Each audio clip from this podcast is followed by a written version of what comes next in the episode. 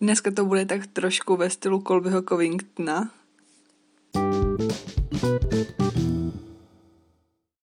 Ahoj, vítejte u 44. epizody Kaleidoskopu MMA, českého podcastu o UFC, který se věnuje turnajům, zápasům a dalším novinkám ze světa organizace UFC.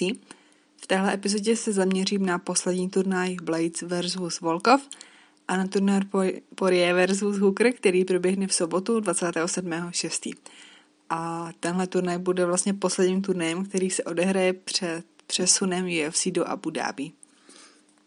V minulé epizodě jsem před zápasy okomentovala jen tak zběžně a první zápas jsem, a nevím, jestli si toho vůbec někdo všiml, vůbec neokomentovala. V tu chvíli to bylo z toho důvodu, že jsem si nebyla úplně jistá, jak se jména zápasníků čtou, nebo vyslovují. Já si to většinou před nahráváním zjišťuju, ale tohle mi nějak vypadlo. A nakonec se vlastně z tohohle zápasu, který jsem vynechala, stal samozřejmě nejdiskutovanější zápas turné.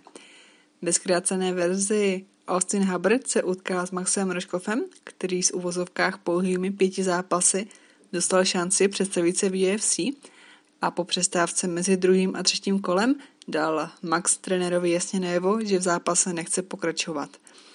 A vlastně zápas byl ukončený. To by bylo ve zkrácené verzi a teďka v té trošku konkrétnější.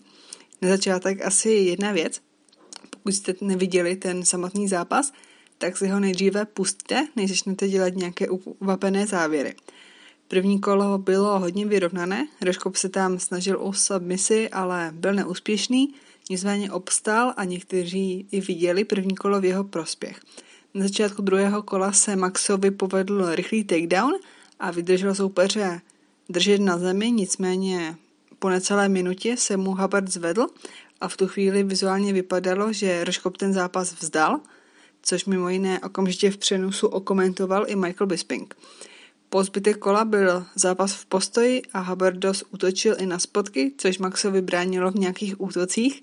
Přeci jen i tím, že bral zápas na poslední chvíli, asi neměl úplně fyzičku na takové úrovni, jak by potřeboval, ale ani zdaleka nebyl mimo ten zápas a právě o přestávce měl možnost se zregenerovat a zautočit, podobně jako se mu to povedlo na začátku druhého kola, kdy měl ostrý start a vlastně hnedka šel po takedownu.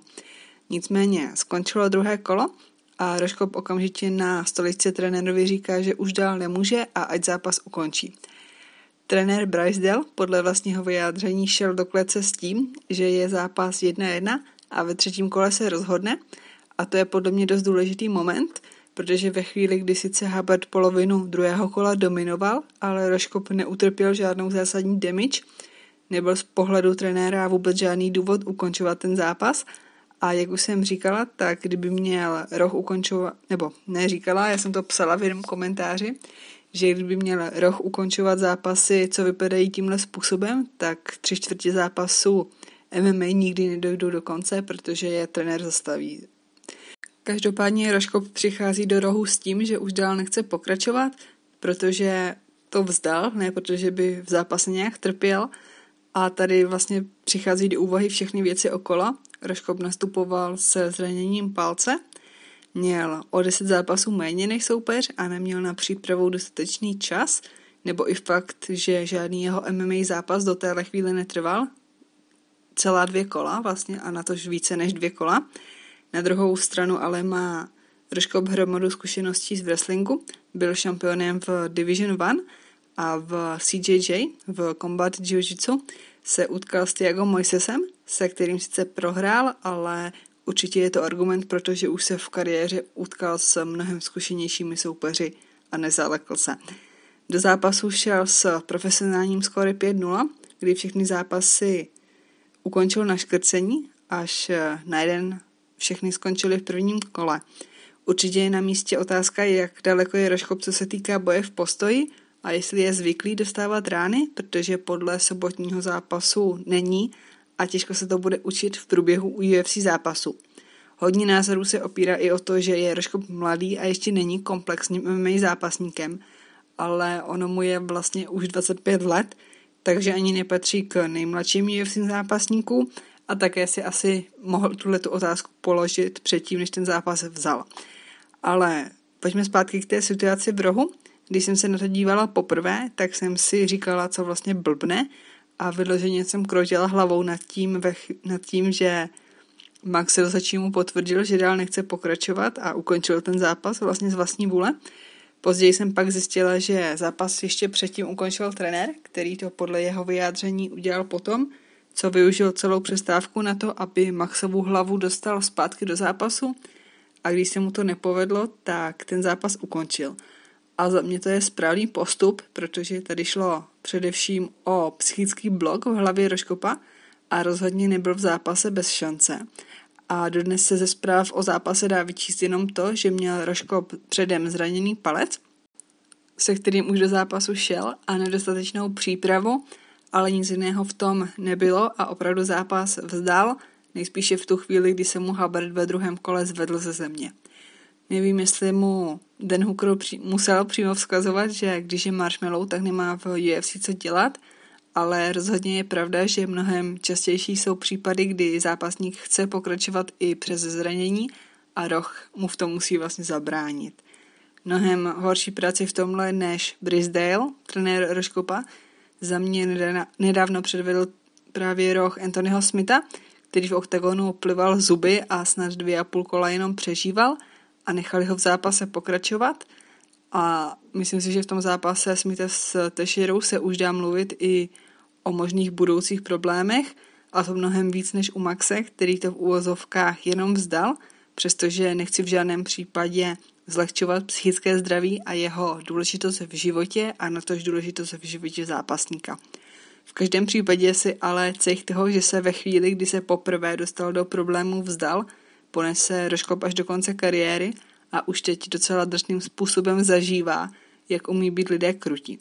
Ale abych to shrnula, zápasník kvůli zlomené psychice nechtěl pokračovat v zápase a Roch se ho snažil podpořit v tom, aby pokračoval a když se to během přestávky nepovedlo, tak byl zápas na pokyn rohu ukončen. Je tam žádné pochybení trenéra nevidím a stejný názor zastávají i mnozí světově respektovaní tr- trenéři a experti, kteří ten zápas a jeho průběh viděli. A to, že se přece někdo blokne v hlavě, nemusí znamenat, že se nemůže do zápasu vrátit a není důvod ho, ho hnedka ukončovat, protože, jak už jsem opakovala, tak Roškop v tom zápase nedostal žádné velké bytí, ač to třeba z toho jeho odevzdaného projevu o přestávce na tom videu, které je z pauzy a je tím pádem hodně vytržené z kontextu, může třeba vypadat. A možná teďka už s ním, tak trochu jako Colby Covington a opakuju pořád dokola to samé, ale ještě bych tenhle svůj monolog ráda doplnila o poznatky z rozhovoru s Maxem Roškopem, který, jak se asi dalo předpokládat, stojí na straně trenéra a sám přiznal, že měl pocit, že si v UFC zápase připadal nepatřičně, jako by si nesloužil, nezasloužil tam být, ale samozřejmě nelituje, že ten zápas vzal. S trenérem má hodně silné pouto, Brisdale ho dokonce nechal bydlat u sebe, aby nemusel Max žít v autě. Roškop údajně v zápase vypnul a moc si nepamatuje, což u něj není obvyklé, spíše je v kleci duchem přítomný a vše hodně analyzuje, což je i možný důvod toho, že byl vyděšený a nechtěl pokračovat. Max přiznal také, že je natolik ambiciózní, že je málo kdy šťastný nebo spokojený se svými výkony a kdyby nebyl v rohu komisař, který upozornil rozhodčího na jeho vyjádření, tak by ho nejspíše trenér dostal do třetího kola, protože byl blízko tomu se z té stoličky zvednout a pokračovat. Z jeho pohledu tedy nedošlo k pochybení a nechápe některé reakce, které na adresu trenéru v rozhodnutí vyrojili a dokonce v neděli sám volal Brisdaleovi, aby se ujistil, že je v pořádku. Což je za mě trošku napováženou, jestli je opravdu nutný takovýhle hon na čerdejnice. Zároveň taky podotknul, že se bohužel mluví jenom o něm a nikdo nekomentuje výborný výkon Austina Habarda. V tom taky nesu teďka svůj podíl viny, protože ano, část druhého kola dominoval, ale spíše se hodí jeho výkon prodávat jako ne tak úplně dobrý aby ti, kteří ten zápas neviděli, pochopili právě, že Max neodstoupil kvůli nějakému fyzickému zranění, o čemž taky mluví v rozhovoru. A říká, že mu fyzicky nic není, má pouze kat u oka, ale tak to se v zápasech stává. A ještě poslední věc. Roškopovo rozhodnutí nepokračovat hodně překvapivě podpořil Dana White a uvidíme, jestli se Max představí ještě v UFC nebo třeba na Contender Series, kde se měl původně ukázat v srpnu, ale vlastně dostal šanci ukázat se v UFC už teď. A Contender Series vlastně měli startovat už teďka v červnu.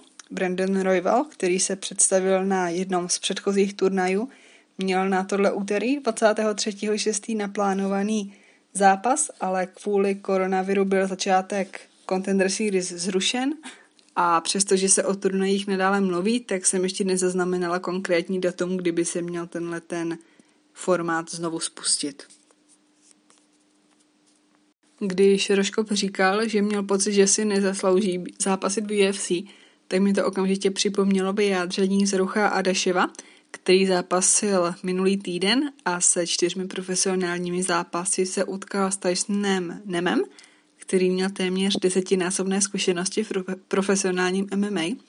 Uzbek tam prohrál drsným KO hned na začátku zápasu a Adašev ve svém živém vysílání na Instagramu právě mluvil o tom, že když se soupeř na ten zápas připravoval několik měsíců a on o něm zjistil jen asi tři dny dopředu, tak by se vlastně ani nezasloužil vyhrát. A to si myslím, že je hodně neobvyklý a zajímavý způsob, jak přistoupit k porážce. No a pak na úplně druhé straně spektra stojí vyjádření Joshe Emeta, který si v prvních vteřinách zápasu urval koleno a na Twitteru se chlubil tím, že dokázal zápas dokončit a vyhrát s urvanými vazy. No ale pojďme se věnovat i dalším zápasům sobotního turné. Lauren Murphy porazila Roxe Modefery a přestože ji většina z vás asi nebere jako jedno z top zápasnic divize, tak je touhle výhrou na seznamu možných titulových vyzývatelek Valentíny Ševčenko. Poměrně vyhrocené jsou i její vztahy s Jessica I, takže se po výhře začalo mluvit i o tomhle zápasu.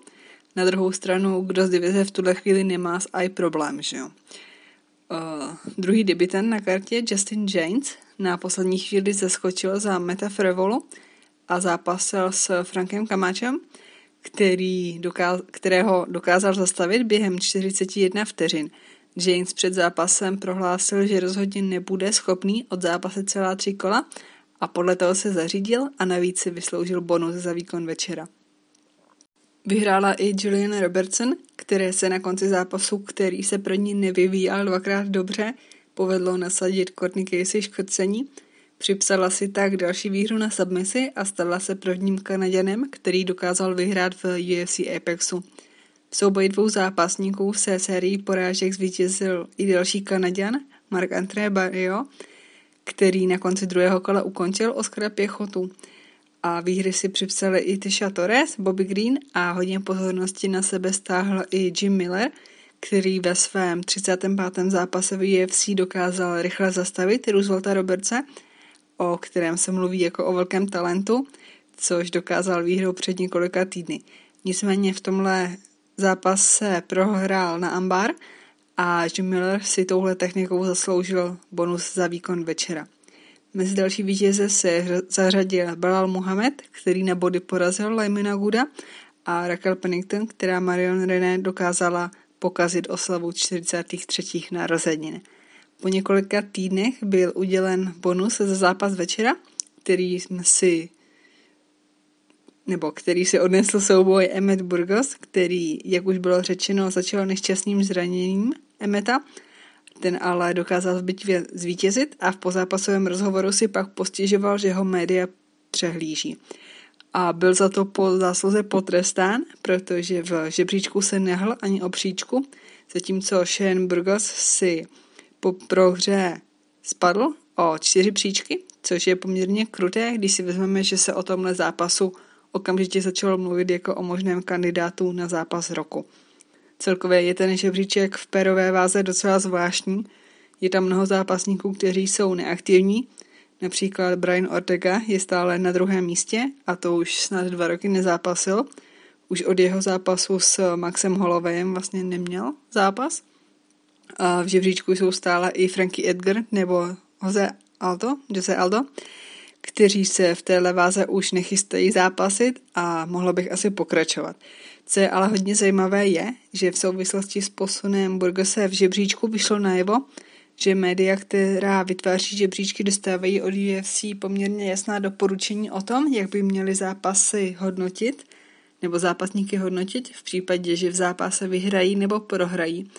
A zrovna v tomhle případě byl snad ve všech scénářích zmíněn Bryce Mitchell, takže je jasné, že ho UFC chce prosadit do top 15. No a co se týká hlavního zápasu mezi Curdisem Bladesem a Alexandrem Volkovem, tak se vlastně nestalo nic neočekávaného. A co jsme po 25 minutách zjistili je to, že Curtise Bladese asi nechceme vidět v dalším pětikolovém zápase. Blades první dvě až tři kola Volkova bez problému přejel, ale ve čtvrtém a pátém kole začal Rus prosazovat svoji hru a vyhrávat jak výměny, tak i kola a zejména díky lepší fyzičce vlastně vyhrál poslední dvě kola i u rozhodčích, ale nepovedlo se mu už zápas zvrátit na svoji stranu a ještě několik minut po konci zápasu při roz, po zápasovém rozhovoru vlastně Curtis Blades byl na tom tak špatně, že sotva mluvil a málem upadl. Uvidíme, pro jaký postup se Blades rozhodne dál. Jak jsem říkala minule, je teď až na třetím místě za Cormierem a Nganu, kteří pravděpodobně budou titulový zápas zápasy dříve, nebo dostanou titulový zápas dříve. A s Francisem už dvakrát prohrál, takže tenhle zápas moc nepřipadá v úvahu. A v případě, že by se Nganu stal šampionem, tak možná bude mít problém vůbec o titul zápasit. A to by bylo ze sovodního turnaje asi všechno. Jen koukám, že tady mám ještě poznámku o tom, že Bilal Muhammad vyzval Santiago Ponzinibia, který dle jeho slov nezápasil už 25 let, což vlastně je pravda. Na sobotu 27.6. je naplánovaný turnaj Poirier versus Hooker, který se opět uskuteční v UFC Apexu v Las Vegas, kde má UFC svoji základnu. Na kartě je v tuhle chvíli 10 zápasů, ještě se počítalo i se zápasem Mirandy Maverick s Romero Borello, který, která v květnu prohrála s Courtney Casey. A původně byl na kartě i souboj Sary McMahon s Aspen Led, ale druhá jmenovaná si urvala koleno a nejspíš ji v oktagonu jen tak neuvidíme. A proto nám zbylo jenom 10 zápasů, ale jak známe UFC, tak je možné, že se ještě všechno třikrát změní. Kartu by měl otevřít souboj dvou debitantek, Jiní Frey je šampionka Invicti v atomové váze do 105 liber a utká se s Kay Hansen, další zástupkyní Invicti a teprve 20-letou zápasnicí, kterou si můžete pamatovat ze zápasu s Magdou Šormovou. Souboj bude pochopitelně ve slámové váze, nicméně vzhledem k situaci ve váze a podpisu šampionky Frey by mě možná ani nepřekvapilo, kdyby se UFC rozhodlo založit ještě nižší váhu pro ženy – a chtělo do ní dostat třeba Michelle Watterson s jejím cílem stát se první šampionkou UFC, která je i matkou. Jordan Griffin měl zápasit před dvěma týdny, jeho soupeř ale nenavážil a o zápas tak přišel a utká se až tuhle sobotu s Josefem Zalalem, Maročanem, který si v sobotu, nebo ne v sobotu, ale v únoru připsal vítěznou premiéru v organizaci. Tihle zápasníci budou zápasit v pérové váze a následně se pak ve Veltru představí japonský zápasník Takashi Sato, který neuspěl ve svém UFC debitu proti Belalu Muhammedovi, který právě zápasil minulý týden a opra- o opravu se pokusí proti nováčkovi Remizovi Brehimajovi, zápasníkovi, kterého můžete znát z turnaju LFA. V těžké váze se představí tenor Bowser, který na posledním turnaji loňského roku prohrál s Cyril Gainem. Tenkrát prohrál na body a mě osobně nedávno překvapil, když jako Kanaděn hodně ostrými slovy skritizoval výkon Fabricia Verduma v jeho zápase s Olejníkem. Bowser se v oktagonu potká s Filipem Lincem, Brazilcem, který svůj UFC debit prohrál s Andrejem Arlovským a bude tak bojovat o svoji první výhru v rámci UFC. Před zápasem by pak měl uzavřít zápas v lehké váze mezi Luisem Peňou a Chamou Wordy. Peňa po říjnové prohře s Frevolou změnil kemp, nově se připravuje v American Top Teamu na Floridě pod trenérem Mikem Brownem a pochopitelně společně se všemi hvězdami týmu. Jeho hlavní sparring partneři jsou Dustin Poirier a Jorge Masvidal, ale potkává se i třeba s Mojkánem nebo s Moisesem, takže o kvalitní přípravu nemá nouzy. Peňa má navíc zkušenosti se zápasy v menší kleci, protože se představil v reality show The Ultimate Fighter v sérii 27, která, jestli se nepletu, už byla nahrávaná přímo v Apexu. Nakonec Peňa musel z natáčení odstoupit kvůli zranění, ale jeden vítězný zápas si tam už odbyl. Jeho soupeřem bude Kamaworty, původem nigerijský zápasník, který na UFC 241 naštval spousty sáskařů, když v prvním kole vypnul Devonté Smitha a stal se tak největším outsiderem roku, který svůj zápas vyhrál. A mimo toto pro něj už byla šestá výhra v řadě a na tuhle slušnou sérii teď bude navazovat.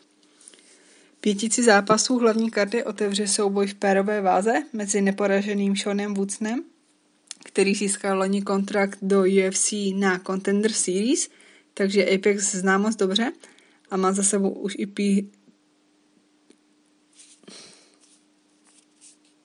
a má za sebou už i první výhru v UFC, když porazil Kyle Bokňaka, což ho posunulo na skóre 7-0. Soupeřem Woodsna bude Julian Rosa, který se do UFC dostal po výhře na Contender Series v roce 2018.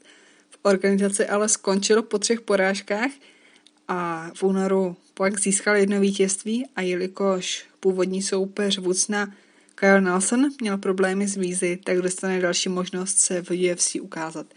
Rosa už má za sebou v MMA přes 30 zápasů, což je k Woodsonových sedmi docela nepoměr. V dalším zápase těžkých vah se představí Crochet Boss Morris Green, který po třech výhrách v organizaci narazil na Pavloviče a Olejníka a teď nastupuje se dvěma programy v řadě. Greena si mimo jeho záliby v háčkování můžete pamatovat i z The Ultimate Fighter série 28, kde prohrál s pozdějším vítězem Juanem Espinem – který se vlastně od výhry v té reality show v roce 2018 ještě v UFC nepředstavil a vůbec nezápasil. Nicméně soupeřem Greena bude v tomhle zápase Jean Villanta, který po únorové prohře s Oleksejčukem rozhodl přechod, nebo rozhodl se pro přechod do těžké váhy a na to napodobil tak o Vincent Proxe. Původně se měl Villante utkat s Benem Rotwellem, což je jedna z největších, nebo spíš nejtěžších těžkých vah, takže alespoň co se týká váhy, tak na tom proti Greenovi třeba nebude tak úplně špatně. Zkušenosti z UFC Apexu má i další zápasník, který se ukáže v sobotu, a to je Brandon Allen, který se v loňském roce úspěšně představil na Contender Series a už má za sebou i první dvě výhry v UFC, obě na ukončení a zároveň si do zápasu nese sérii šesti výher v řadě. Soupeřem mu bude nováček v organizaci Cal Dauskaus, který je v profesionálním MMA neporažený se skóre 9-0. Tenhle ten zápas bude v střední váze. Hodně pozornosti na sebe strhl hlavní zápas, nebo ne hlavní, ale hlavní předzápas večera mezi Mikem, Mikem Golem a Mikem Perim, zejména kvůli druhému jmenovanému, kterého zaprvé neustále zmiňuje Darren Till, který se v posledních dnech stal největší osobností organizace, a za druhé protože se Mike Perry rozhodl, že v jeho rohu nebude nikdo jiný než jeho nová přítelkyně. Perry poslední dva zápasy prohrál, nejprve s Vincentem Luke a potom s Geoffem Nealem. Proti Golovi si ale vedle nekonstantních výkonů Nese i více než dvojnásobné zápasové zkušenosti se skóre 13-6. Mickey Gall se do zápasu postaví s bilancí 6-2 a VFC je vlastně od jeho druhého zápasu, takže to je taková jenom poznámka k těm komentářům, co se týká Roškopa.